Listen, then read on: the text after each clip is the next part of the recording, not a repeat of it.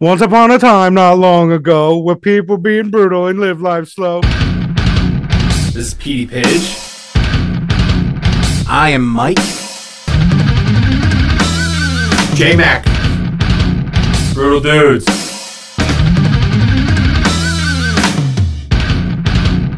I hope you appreciate this statement because it's been tickling my whistle for a while, and getting more concerned by it.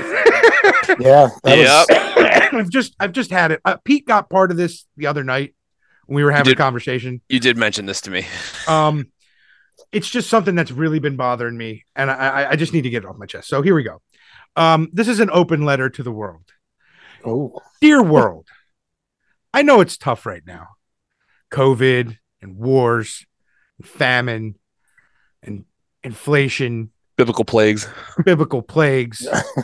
Tom Brady not doing good at anything anymore. I know the world is spiraling out of control, but there's no reason for you to inflict your fetish for gagging on me. And by that, I mean shoving soccer down my throat like a fucking dentist checking for polyps in my goddamn gullet. I'm so sick of hearing about soccer and seeing soccer. Listen, I have a lot of friends, world, who like soccer. They're into soccer. They played soccer. Soccer's cool if you like soccer. Like soccer. I'm not saying you shouldn't like it. I understand that it's the world sport. I don't really get why it's the world sport, but whatever it is, that's cool. However, I don't like soccer.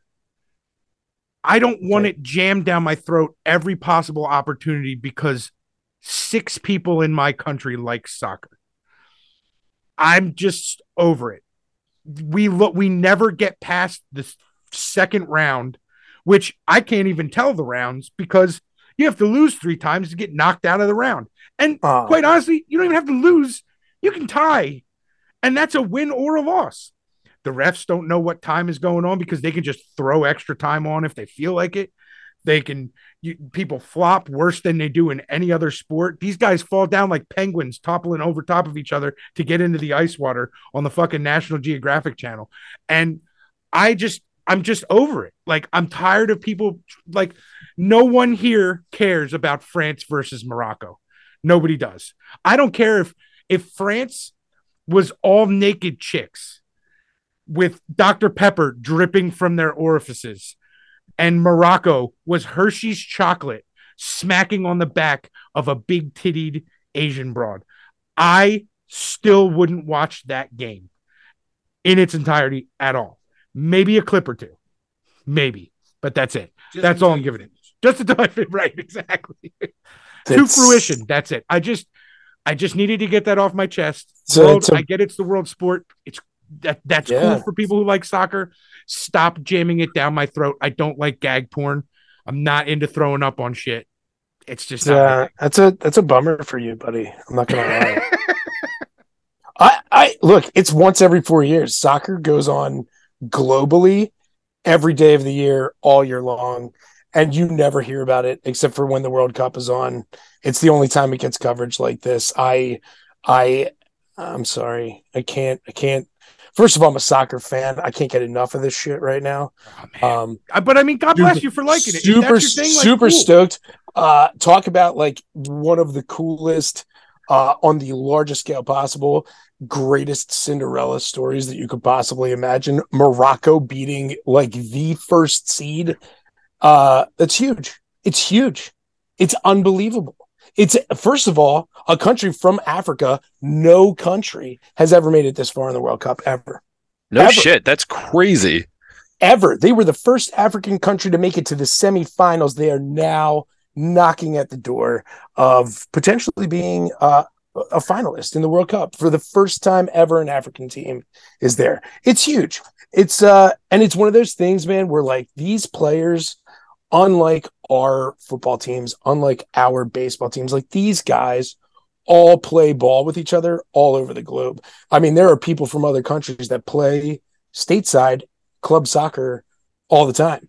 And now they go back and anytime this comes up, it's just like the Olympics where you're representing your country just for this one competition. And the rest of the time you're playing for a club. This is wild. This is like great soccer. This is the time to like soccer. I can't do it. Yeah.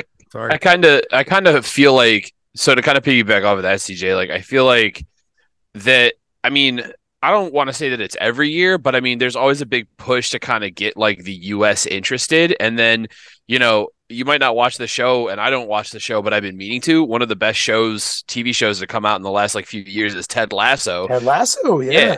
Which is about, I know it's about a football coach who has to go and coach a soccer team. But the show has a lot of heart. And so like, I feel like they're like, oh, this show came out, people love it, it's won like Emmys in the United States, there's so many viewers. Yeah. Let's see if we can get them watching actual soccer. Sure. You know, and it's that like, all right, we got them with the TV show, let's pull them in with the actual sport, you know? Yeah. Look, the World Cup's coming every 4 years, regardless.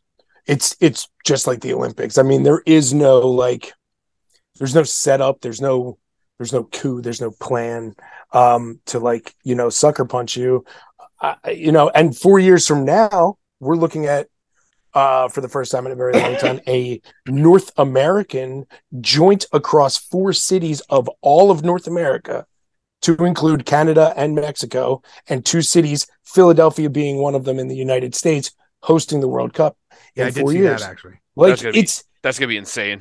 Yeah, dude. Can you like some of these teams are playing games in Canada and coming to the States and playing games here?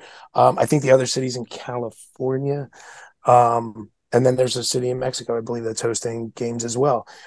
It's such a neat. I don't know. Like I'm also a tennis fan. Anything that's a global sport like this, I think, is just it's a very interesting, different dynamic. I get really disheartened and kind of tired of the U.S. sports racket and just that whole we're paying people an obscene amount of money. We've had this discussion here now. Oh yeah, it's and look, I've listened to the show. I know Mike's not the biggest sports guy, so as far as that goes, right? If I remember that correctly. That is true. As far as soccer goes though, I mean, obviously I have to support my adopted home country of Sealand. Soccer team. Do they really? They do. So no shit. I may actually get into soccer for that. Wait, who? New Zealand has a soccer team of Sealand. Yeah. So we do. Yeah. And, the Kiwis have a soccer team. Australia actually made it pretty far this year too. They might get a bobsled team too soon, I heard. Ooh, no, I'm just making that up. Jamaica. That bobsled team. Yeah, man. I'm sorry. I'm sorry it gets under your skin.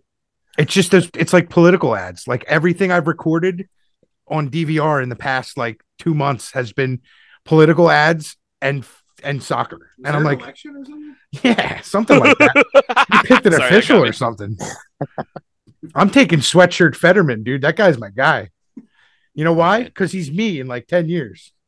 The meme ads for Fetterman were the greatest thing ever. Oh, that's what won him the campaign, man. Like he had a team that knew how to meme. He had a team that could just like be like, oh, okay, this is funny. And like, dude, he would fly planes over Philly with like, go back to Jersey. Like I don't know. He won the fucking meme game. And then anytime like Oz came on and just fucked up with like the crudité, wangers, like he just grabbed it and fucking ran with it. And like, it was awesome. Did you ever see like any of the ones where like it was like the most outrageous lines where it's like it's set up like an ad, but it's like John Fetterman wants goats in every prison, and like it was the most outrageous shit where you're just like, what the fuck? It's brilliant. That's crooked Matt Cartwright. I don't even know what he was voting for, but I remember Matt Cartwright, and I'm like, I'll vote for him. I don't care if he's crooked or not. I just love that name. That's a pro wrestling name. See, and that's where politicians, I think, are missing out. They need to book themselves better at the, like wrestlers. Like, don't set yourself up so you can't have a good promo. You need to cut a good promo, and that's what Fetterman did. He came out. He's like, I'm gonna wear a sweatshirt. You know why? Because I wear sweatshirts. That's why. I'll start voting today. Somebody cuts the warrior plane promo. It's taking nosedive, John Fetterman. If Oz had come out and did that, that would have been. How am I going to beat John Fetterman? Am I going to knock him down and run over him with lawnmowers? Am I going to take the plane into a nosedive? I mean, the way modern politics are going, I feel like we're probably not too far from WWF style. If Jake the Snake runs for office, he's got my vote. That dude's been through so much shit. He could solve any problem, my man. I'm sorry. Yeah, it's like... He came back from the dead and learned yoga. You know, Idiocracy, man, was just so on point. That was a good movie. Documentary at this point. Yeah, it's straight up.